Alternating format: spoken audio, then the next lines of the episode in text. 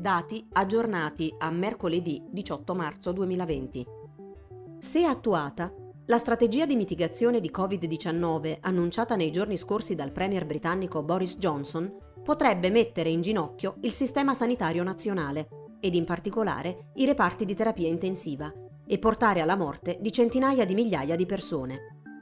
È quanto emerge da un rapporto pubblicato il 16 marzo dall'Imperial College del Regno Unito, che ha prefigurato alcuni scenari che potrebbero presentarsi a seconda delle misure adottate per contrastare la diffusione del nuovo coronavirus. Nel dettaglio, lo studio si è focalizzato sulla situazione negli Stati Uniti e nel Regno Unito e si è basato sui dati sull'andamento dei casi di positività a Covid-19 e del ricorso all'ospedalizzazione e alle terapie intensive in Italia e UK finora. Nei giorni scorsi, il premier britannico e il suo consigliere scientifico, Patrick Vallance, avevano detto che non avrebbero seguito l'esempio di Italia e Cina, che avevano adottato misure più o meno drastiche con l'obiettivo di contenere la diffusione dell'epidemia e che l'unica cosa da fare era piuttosto ritardarla. L'obiettivo del governo era quello di far diffondere l'epidemia in modo controllato per far immunizzare almeno il 60% della popolazione e raggiungere forse la cosiddetta immunità di gregge cercando di rallentarla e di spalmare il picco dei casi, nella speranza di raggiungere l'immunità durante l'estate. Se gran parte di una popolazione diventa immune, di solito attraverso un vaccino, a una malattia, ci sono meno probabilità che altri individui suscettibili entrino in contatto con il virus, che non trovando nuovi soggetti ricettivi circola di meno. In questo modo si riducono i rischi per la collettività. La soglia minima dell'immunità varia a seconda degli agenti patogeni, ad esempio, nel caso del morbillo, è intorno al 95%. Per quanto riguarda Covid-19, l'immunizzazione verrebbe raggiunta solo attraverso il suo contagio, non essendo ancora stato trovato un vaccino, e dando per scontato che venire contagiati e guarire riesca a proteggere nel lungo periodo dal nuovo coronavirus. Si tratta di una strategia rischiosa, come l'ha definita su Twitter lo psicologo del comportamento social Ian Donald, perché presuppone che l'epidemia si debba diffondere in modo innocuo all'interno di una comunità, senza che la popolazione corra gravi pericoli, nonostante non sia stato trovato un vaccino. O quantomeno avventata, considerando che, come spiegato dall'Organizzazione Mondiale della Sanità, si sa poco di come funziona il virus e come sottolineato dalla British Society for Immunology, senza vaccinazioni la ricerca di un'immunità di gregge è impensabile e finirebbe con l'esporre al rischio di una grave malattia proprio le persone più vulnerabili della società, che invece andrebbero protette. Lo scorso fine settimana, centinaia di scienziati hanno pubblicato una lettera aperta, evidenziando che il paese si sarebbe avviato verso un disastro sanitario se il governo non avesse adottato misure aggiuntive e più restrittive, in linea con i paesi di tutto il mondo. Mentre l'ex ministro alla salute, il conservatore Jeremy Hunt, aveva definito sorprendente e preoccupante la scelta della Gran Bretagna di non seguire l'esempio degli altri paesi europei.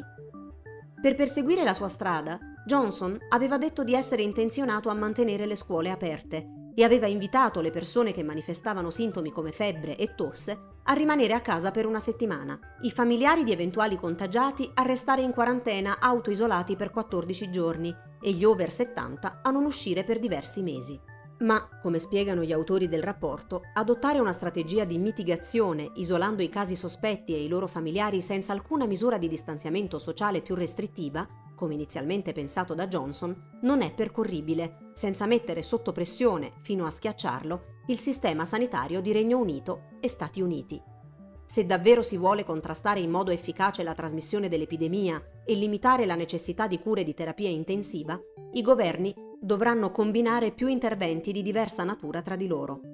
Contavamo di costruire un'immunità di gregge, ma abbiamo realizzato che non è possibile farcela, ha commentato la professoressa Asra Ghani, a capo del settore di epidemiologia applicata alle malattie infettive dell'Imperial College, come riportato da BuzzFeed News. Nei giorni precedenti, Adam Kosharsky, epidemiologo del London School of Hygiene and Tropical Medicine, che insieme all'Imperial College ha partecipato alla realizzazione del rapporto, aveva precisato in un thread su Twitter che l'immunità di gregge non era la strategia principale indicata dal loro lavoro, che invece cercava di individuare delle soluzioni per ridurre la pressione sul sistema sanitario e il numero dei decessi per la diffusione del nuovo coronavirus.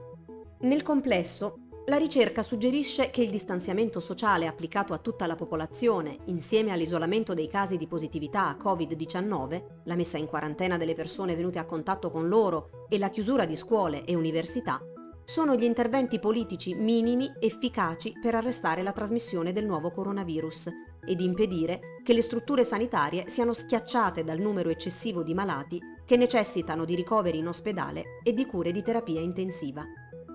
Alla luce anche dell'esempio delle decisioni adottate in Cina, conclude lo studio, la soppressione dell'epidemia appare l'unica strategia praticabile al momento per invertire la crescita dei contagi, ridurre il numero di casi di positività e mantenerli bassi a oltranza.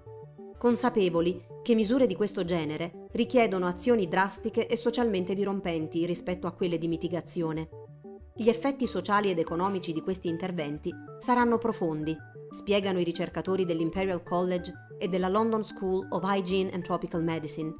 Molti paesi hanno già adottato queste misure e chi si trova in una fase iniziale dell'epidemia, come il Regno Unito, dovrà fare lo stesso quanto prima. Dall'osservazione di quanto avvenuto in paesi che hanno dovuto affrontare prima il dilagare del virus, si evince che è importante intervenire molto prima che la disponibilità di posti letto delle strutture ospedaliere venga superata. Nel caso del Regno Unito significa agire prima che i ricoveri in terapia intensiva per Covid-19 superino i 200 a settimana. Nel loro lavoro, i ricercatori dell'Imperial College hanno prefigurato tre scenari diversi di diffusione e letalità della malattia e pressione esercitata sulle strutture sanitarie di Regno Unito e Stati Uniti. In assenza di interventi o cambiamenti spontanei nel comportamento individuale, ci aspetta un picco di decessi giornalieri dopo circa tre mesi.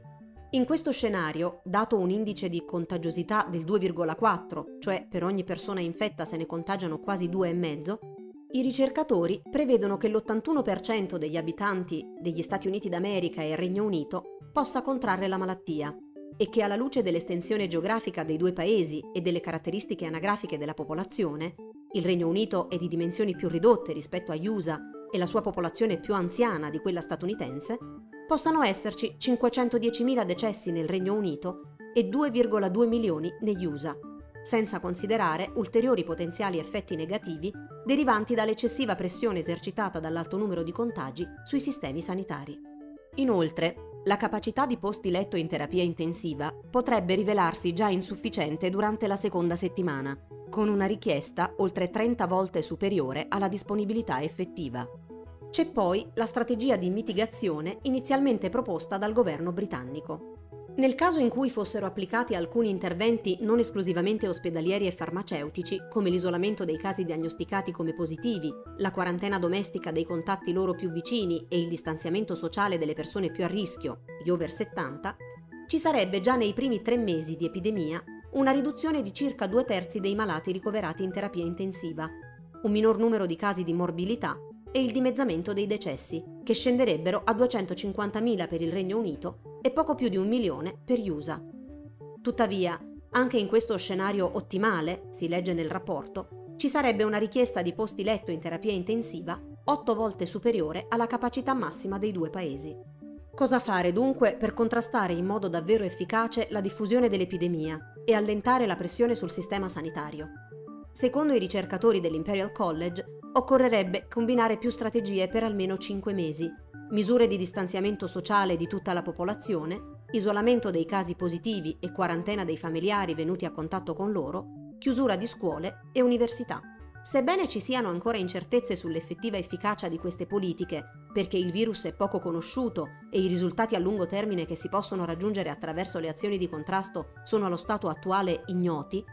i ricercatori stimano che la combinazione di tutti e quattro gli interventi possa portare a breve termine a una riduzione dei casi di positività e del numero di malati che necessitano di terapie intensive, dopo un picco di tre settimane. Più efficace di questa misura, spiega il rapporto, c'è solo il blocco completo di tutte le attività che impedisce alle persone di andare al lavoro. Sia l'isolamento dei casi che la messa in quarantena delle famiglie, proseguono i ricercatori, sono interventi epidemiologici fondamentali per la mitigazione delle malattie infettive, perché agiscono riducendo le possibilità di contatto e quindi di trasmissibilità del virus di coloro che sono noti per essere infetti, casi, o che possono ospitare infezioni, contatti stretti. Inoltre, la chiusura delle scuole e delle università, combinata con il distanziamento sociale in tutta la popolazione, può facilitare ulteriormente l'interruzione dei contatti sociali tra le famiglie e quindi recidere canali di contagio. Tuttavia, per evitare un rimbalzo del contagio, è altamente probabile che queste politiche debbano essere mantenute fino a quando non saranno disponibili grandi scorte di vaccino per immunizzare la popolazione, il che potrebbe richiedere 18 mesi o addirittura di più. Dalla ricerca appare certo, infatti, che allentando prima del dovuto le disposizioni molto stringenti assunte in questo momento, il contagio possa riprendere rapidamente, portando ad uno scenario paragonabile a quello che potrebbe verificarsi nel caso in cui non venga adottato alcun intervento. Inoltre, non è affatto chiaro come risponderanno le popolazioni e le società a misure di questo tipo così dilatate nel tempo. Nessun intervento sulla salute pubblica con effetti così profondi sulla società è stato precedentemente tentato per così tanto tempo. Questo virus circolerà potenzialmente per un anno o due, quindi dobbiamo orientarci su queste scale temporali. Con il tempo possiamo imparare a bilanciare la necessità di abbassare la curva con il modo migliore per vivere le nostre vite e rilanciare l'economia. È impensabile che il virus scompaia nelle prossime settimane. Abbiamo ancora tanta strada davanti, racconta a Vox Kerchasky.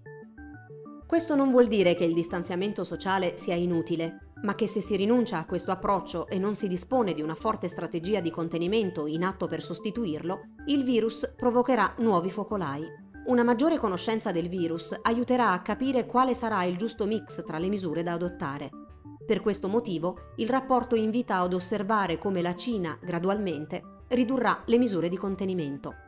Tra un anno, magari, ci accorgeremo che alcune delle azioni intraprese adesso potrebbero non essere state necessarie. Ma in questo momento non possiamo lasciare nulla al caso, perché non conosciamo bene questo virus, spiega Peter Hodetz, a capo della National School of Tropical Medicine del Baylor College.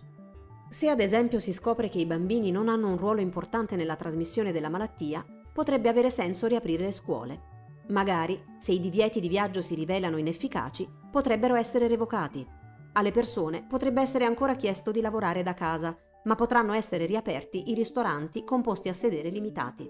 Una volta che le cose miglioreranno, dovremmo adottare un approccio graduale per rinunciare a queste misure e vedere come vanno le cose, per evitare che le cose peggiorino di nuovo, aggiunge Krutika Kupalli, medico di malattie infettive ed esperta di biosicurezza alla Johns Hopkins University Center for Health Security. Nel frattempo, il 16 marzo, Boris Johnson ha annunciato l'adozione di interventi più drastici rispetto a quelli inizialmente preventivati e chiesto ai cittadini britannici di evitare contatti non essenziali, di non andare nei pub, al cinema e a teatro, per rallentare la diffusione del nuovo coronavirus e di fare sport solo all'aperto, a distanza di sicurezza dagli altri. Il premier britannico ha aggiunto che le persone in isolamento dovrebbero rinunciare ad uscire di casa, anche per comprare cibo o cose essenziali. Tuttavia, come spiegato dal rapporto dell'Imperial College, queste nuove misure non sembrano essere ancora sufficienti a contenere la diffusione del virus e a prevenire effetti disastrosi sul sistema sanitario e sulla salute delle persone.